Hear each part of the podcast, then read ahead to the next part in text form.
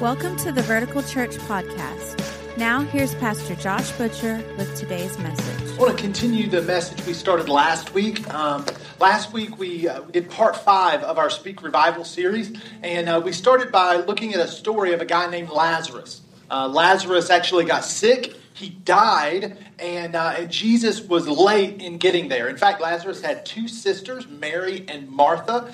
They sent word to Jesus when Lazarus got sick, and they said, Jesus, would you come? You know, the one you love is sick, your dear friend. That's how they talked about Lazarus, because Lazarus and Jesus were that close. They were such close friends. They referred to Lazarus as, hey, Jesus, this is the guy that you love. This is your dear, dear friend.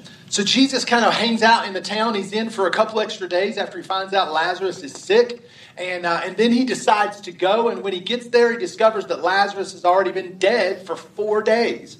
And so there is a little, like some people think, you know, if Jesus would have left when he found out about it, maybe Lazarus wouldn't have died. And that's exactly what Martha says when Jesus shows up. Jesus has this conversation with Martha. Again, that's Lazarus' sister. And he says, you know, he's like, I'm here. And she says, Jesus. It's this just raw, emotional moment. She looks at him and he says, Lord, if you would have only been here, my brother would not have died. And it's just this kind of gut-wrenching emotion as she watched her loved one pass away. And now she's looking at Jesus and she's saying, if only you would have done what I asked you to do.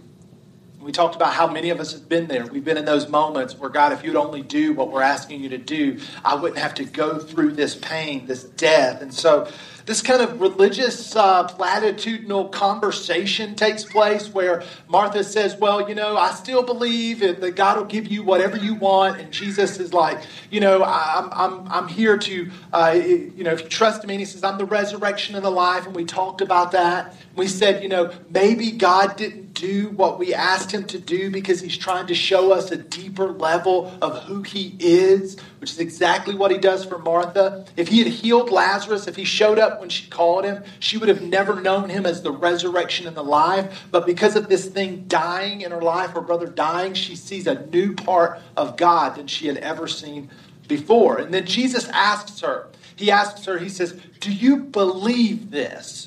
Do you believe this? And we said, you know, Jesus is challenging her, and he challenged us last week to exchange our if only faith for an if Jesus faith. And what we meant by that was Jesus challenged her to move from if only God would do what I'm asking him to do, I would believe in him. He says, no, you need to switch that around and be like, if Jesus is who he says he is, I trust in him. If Jesus is the Son of God, if Jesus is the Messiah, if Jesus is the Savior, if Jesus is the healer, then I'm going to trust him for my healing. And we said that's what happens in that story. And so Martha goes and gets her sister Mary, and Mary comes to talk to Jesus, and she says the exact same thing. She says, if you'd have been here, my brother would not have died. And so Jesus is overwhelmed by the emotion and the moment, and he cries. John records the shortest verse in the Bible. Jesus wept. If you've never memorized a verse in the Bible, there you go. Memorize that one. Jesus wept, and you're good. You're like, I can quote that when I'm in a battle. Well, Jesus wept, and I'm weeping too, so I'm with Jesus, all right? Anyway, so Jesus is crying, and he says, take me to the tomb.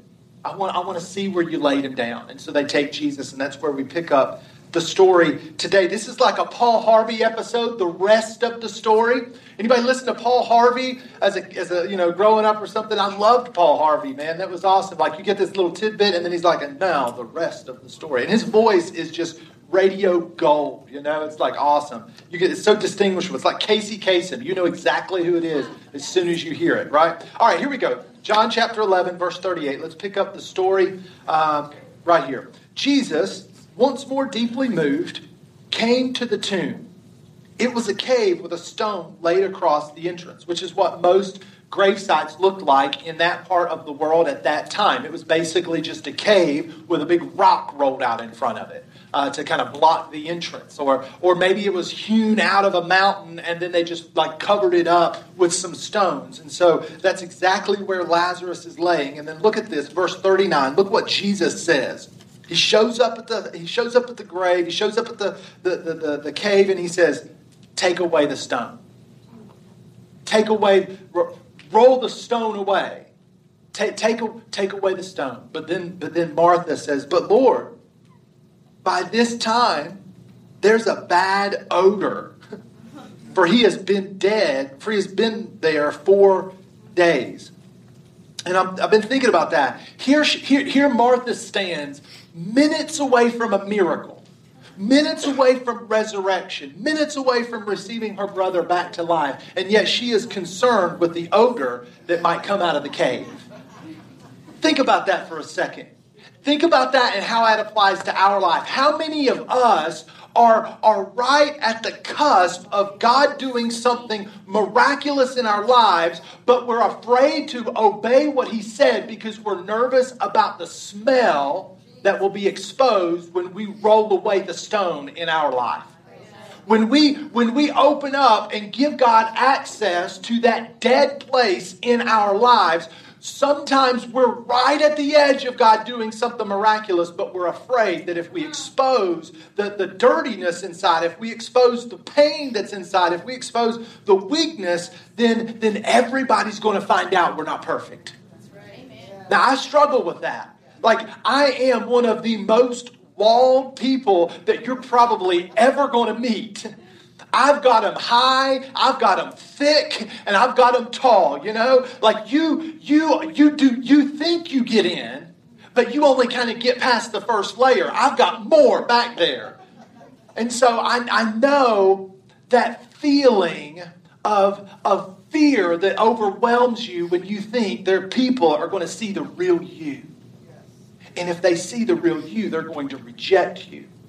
They're not going to want to be your friend, or they're going to kick you out of the circle because you don't have it all together, or even sometimes we come to God like that, like we're afraid that God's not going to accept us because we have issues, right? Like I got issues, and yet God is saying, okay, the first step, we got to get rid of the stone. We got to get rid of the wall. We got to get rid of the facade. We've got to get rid of the barrier. And sometimes we refuse to roll away the stone because we're afraid people find out that maybe we're not all that we crack. We act and pretend that we are. And so God comes into our lives and He says, "I'm going to roll away the stone." And what I've discovered as a pastor is that in most of the problems of my life, there is a common denominator, and it's me. I am the number one problem in my life. You know what I mean? Like sometimes we want to throw shade at the devil and blame him and be like, well, this is going. And what I've discovered most of the time, if I'm really honest, I'm the problem. There's something going on in my heart. This is what Paul says. He says, this is why you have quarrels and conflicts among you, because there's a desire that you have that you're not getting. And what I've discovered, most of the conflict in my life results from I'm not getting something I want. And what God says when he comes into our lives to do resurrection work is he says the first step is you got to roll away that stone. You got to expose that. You got to get that out into the open. And I know it might smell bad. And I know it might stink. I mean, Lazarus has been laying in the hot Middle Eastern sun for the last 4 days. And those of you who have served in the Navy or another military branch and you spent time in the Middle East, you know how hot it can get. Lazarus has been there for 4 days in that heat. He's going to stink if he's dead. Jesus says, roll it away. Martha's like, you don't understand. It's going to smell bad. And look what Jesus says. Verse 40, Jesus says, didn't I tell you that if you believe, you will see the glory of God? So they took away the stone. And here, if you don't remember anything else that I say today, this is kind of one thought that I hope you walk away with. And it's this right here. It'll actually be on the screen behind me. It says this, only God has the power to raise the dead, but he expects us to roll away the stone. Only God can do the miraculous in your life. There are things that need to be healed on the inside of you that only God can do. There are issues that you have. There are physical abnormalities. There are things going on in your mind. There are problems and going on in your relationships, in your marriages, at your job. There are things in your life that only God can take care of, but He expects you to roll with it. It's not. He expects you to open it up. Why is it that we have to roll away the stone? Because like we said a couple weeks ago, God's not after perfection. He's after participation. Yes. And it's our participation that brings perfection. Amen. That's what we don't understand. We think that we've got to come to God perfect and then participate, but it's actually our participation in the plan of God that brings perfection in our lives. We only become who God wants us to be as we obey what God says to do. As we take that step, perfection works in our lives. As we take that step, as we roll away that stone, God does a little bit more on the inside and it starts to grow on the outside. And eventually we are not who we used to be. We are who God has created us to be because we chose to participate rather than try to give off an air of perfection. God is the only one who can take care of some of the issues in your life, but you got to roll away the stone. You got to expose that. You see, rolling away the stone is an act of faith. Rolling away the stone is a statement of trust. God, I trust you with this. So I'm going to roll away the stone. I believe that you are the resurrection and the life, so I'm going to expose this deadness, this area of weakness, this area of sin, this area of frustration, this area of conflict in my life. I'm going to expose that to you. I'm going to give you access to that because I believe you are who you say you are. Hallelujah. You see what I'm saying? Rolling away the stone is an act of faith. Yes. It's a declaration that I trust you more than the fear inside of me. That I trust you, and so because I trust you, I'm not going to listen to the voices that are trying to keep me secluded and keep me walled up. And then look what happens. Verse 42, then Jesus looked up and said, Father, I thank you that you have heard me. I know that you always hear me, but I said this for the benefit of the people standing here, that they may believe that you sent me. When he said this, Jesus called in a loud voice, Lazarus, come out. And he used Lazarus' name because if he had just said, come out, then like people would have been busting out of the grave all over the place. Like, what? Life just said, come out. Okay. And so people would have like been erupting out of the grave because resurrection spoke life. And so life it is. But so he names Lazarus specifically, Lazarus. And you know what I think that means? I think that means there are some things in your life that are dead that you've been praying that God would resurrect. And God's saying that thing needs to stay dead. I'm the one who took that out. I'm the one who put that in the grave. I'm not asking you to roll that stone away. You need to let that die. There are some relationships in our lives and some people who are not helping us grow closer to Jesus, that relationship has been broken and you've been grieving for that for months and asking God, can you please get... And God said, what are you talking about? I killed it. Well, you want me to raise that thing back from the grave? Listen, I know what I'm talking about. When I was in college, my first 2 weeks of college, I was hanging around this group of people, and I got to the point where I felt bad about myself. Like, literally, they were so negative and cutting and insulting that every time I got around them, I noticed that my own self-esteem and my own self-identity took a nosedive.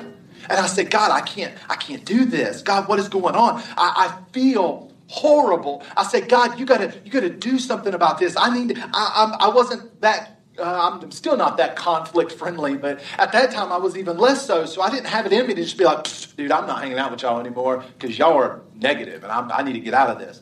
And so I prayed. I said, God, you gotta get me out of this. And I watched as God orchestrated our schedules, and I went this way and they went that way. And I thought, man, I really miss hanging out with my friends, but I feel so much better. And God said, yeah, I killed it. You asked me. I did it. Don't go back to it. Some of y'all trying to get God to raise things that don't need to be raised. So Jesus speaks the specific thing into your life that he's going to resurrect. So you need to hear what he's saying. So Jesus says, or John says, the dead man came out. Lazarus comes out. But check this out. This is good right here. His hands and feet wrapped with strips of linen and a cloth around his face. Jesus said, take off the grave clothes and let him go. So Lazarus comes out of the cave all bandaged up and wrapped up, right? Because when you've been dead and God speaks life into you, sometimes you don't come out on the other side looking pretty. Sometimes you don't come out of the other side all prim and proper. Sometimes you come out on the other side beaten up and bruised up and banged up, but you come out on the other side. That's the point about Lazarus. You might have battle scars. You might come out of that thing like Jacob and walking with a limp because you wrestled with God all night long. But if you will open up you'll roll away the stone, there's a pretty good chance God will speak life into your deadness. And it might not look pretty on the other side. You might have a little bit of smell, but you're going to come out. You're going to come out on the other side. And I know you're going through stuff right now. And I know it seems like God has abandoned you and it seems like he's forgot about you, but he didn't. And I know it seems like God has left you all alone, but he hasn't. And I know you feel like you're out here on your own, and you're not. God will take the very thing. God has a way of taking the very thing that the devil wanted to use to destroy the foundation of your life, flip it, and use it to bring you into the place he promised. Hallelujah. Think about this. Think about this from Martha's perspective. This was the worst thing that could have happened to her, her brother dying. And the story could have gone that the enemy used the death of Martha's brother to destroy her faith and crush her under the weight of the death of her brother. But God steps in and flips it and uses the death of her brother to strengthen her faith. Only God can do something like that. Only God can do the thing where he takes the tragedy in your life, the thing that causes you pain and keeps you awake at night and causes you to have nightmares. Only God can take that thing, flip it around, speak life into it, and bring you into a place of promise.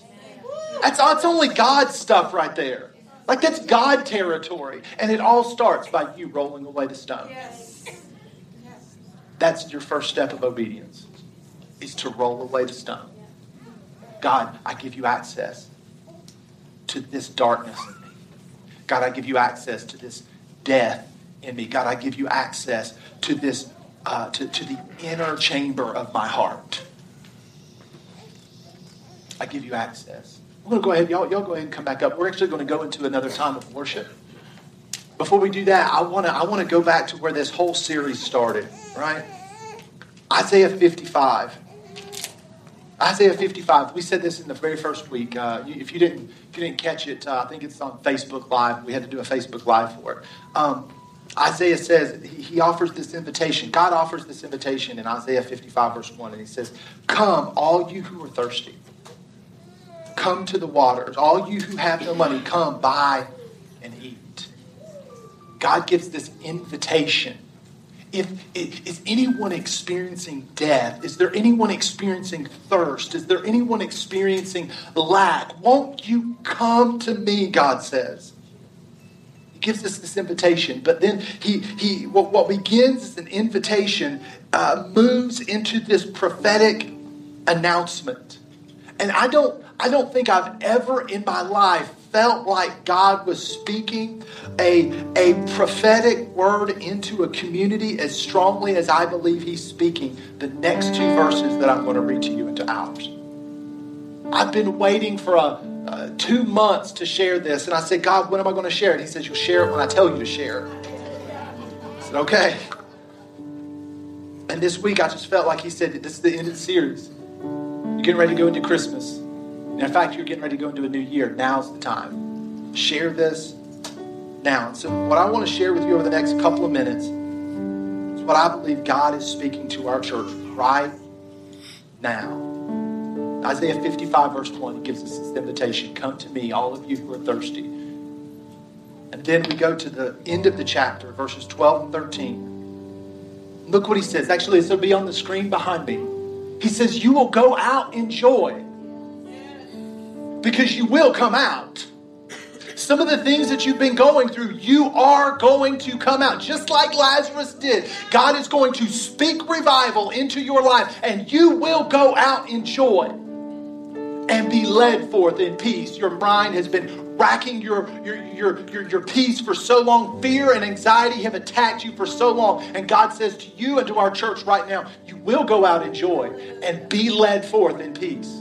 And then look at this. He says the mountains and the hills will burst into song before you, and the trees of the field will clap their hands. When you go out, when you come out on the other side, when you step out of the cave because you rolled away the stone, it will be like the presence of God is surrounding you and there's nothing but worship all around you. God says it's going to be like, mountains and hills. Sometimes those are things that work against us. And God says the thing that used to work against you is about to turn in your favor and work for you. And then he says this is the thing that I've been sitting on for what? A couple of 3 months now. Verse 13. Instead of the thorn bush will grow the juniper, and instead of briars, the myrtle will grow. For the last 5-6 years, shared this with Pastor Brian, I've shared this with a couple of our leaders in the church for the past 5 or 6 years. It's felt like everything that we're sowing into our church has just been coming back thorn bushes and briars. And I believe God's saying right now, this is the time. This is the shift. This is the time when it's changing. Because instead of thorn bushes, you're about to grow junipers. Instead of briars, you're about to grow myrtles. And I know right now that doesn't make any sense to you because you don't know what junipers and myrtles are. I didn't either. And I'm like, God, what are you saying? I don't understand this. I feel like the words have leapt off of the page and like I've heard you speak them just clear as day, and I don't know what they mean. And so I started researching. I started thinking, like thorn bushes are kind of low and trees are big. So God is saying, I want you to grow big. And I looked, and junipers don't grow that big. They don't grow that tall. I said, well, gosh, I'm wrong. Maybe I'm off. And God says, no, you need to find out what a juniper does. I discovered that a juniper is actually not a juniper. It's called a white broom. And in the Middle Eastern culture, these trees would grow, and they would grow 12, 15 feet tall. But it's not the height that made them special. It was the width. The juniper tree will grow branches so wide that in the heat of the day, people will find rest under the shadow of the branches. It's the same tree that Elijah slept under when he was running after Mount Carmel. He falls asleep under a broom tree because it's under a broom tree that you get protection from the storm. It's under a broom tree that you find shade from the scorching heat. And God says, you can't find shade in a thorn bush. He said, son, what I'm about to do in the church is I'm about to create an environment where people who are tired and weary and burned out on religion can come and find rest for their souls. He says, I'm about to make you wide. I'm about to make your branches spread out so people can find rest because they're so tired from trying to make religion work. They're so tired from trying to do more and do better and try harder and get it right. And I'm about to transform and shift the atmosphere in your church to a place where people can rest. Jesus said, come all you who are weary and heavy laden, and you will find rest for your souls. Eugene Peterson translates it this way. He says, come all of you who are tired and burned out on religion. And I feel like God is saying, I'm about to take your thorn bushes and I'm about to turn them into junipers. You can't, I've been, you know what thorn bushes and briars are? It's a thicket. You can't sleep in a thicket. You can't find rest in a thicket. God says, I'm about to take all of that work and I'm about to turn it. And you know what a myrtle is? I didn't know what a myrtle was either. But a myrtle puts forth this white flower. This bloom that is so fragrant, people say that it's more exquisite than the finest robes. God says, I'm about to transform the atmosphere of Vertical Church, and the aroma is going to rise up to me as a pleasing sacrifice of praise, and it's going to smell so sweet that people from far and wide will be attracted to your smell. Because you come out of the grave and you thought you stank, but the smell that you smell is actually the presence of God on your life. It doesn't stink. It smells good. Come on. And people are about to, that smells good. I like that. And I said, God, why do you want to do this? And he said, this will be for the Lord's renown. I said, oh, well, there you go. You found a church that doesn't care who gets the credit. You found a people that says, we don't care. We don't care who gets the credit. We don't care who gets the stage. We don't care who gets the platform as long as God gets the glory. And he said, you're right. I found a church. I'm looking for churches all over the world for people who say we don't care who gets what and who's standing where as long as God gets the glory.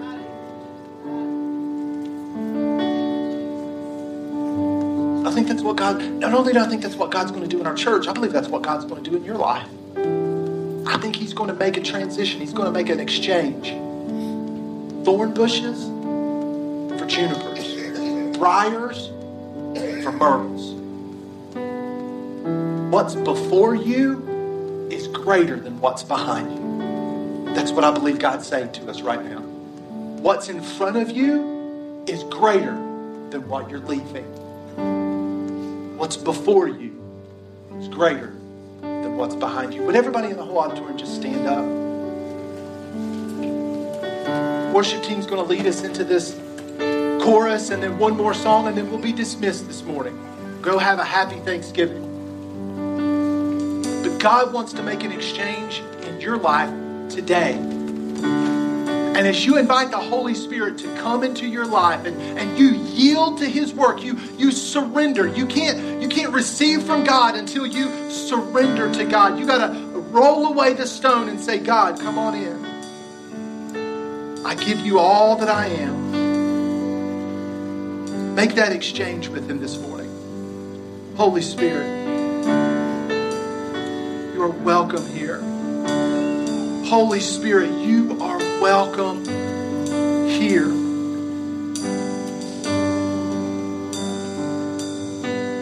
Holy Spirit, you are welcome. Yes, Lord. You are welcome. Flood this place and fill the atmosphere, God. Thank you so much for joining us today. We always appreciate hearing how God is moving in your life. We all have a story to tell, and we'd love to hear yours. Please visit verticalchurch.tv and click on the little pencil icon called Amen Corner to tell us your story. Also, if you'd like to support the ministry of Vertical Church financially, you can do so by clicking the giving link at verticalchurch.tv. Thank you again for taking the time to join us as we point those far from God to life in Jesus.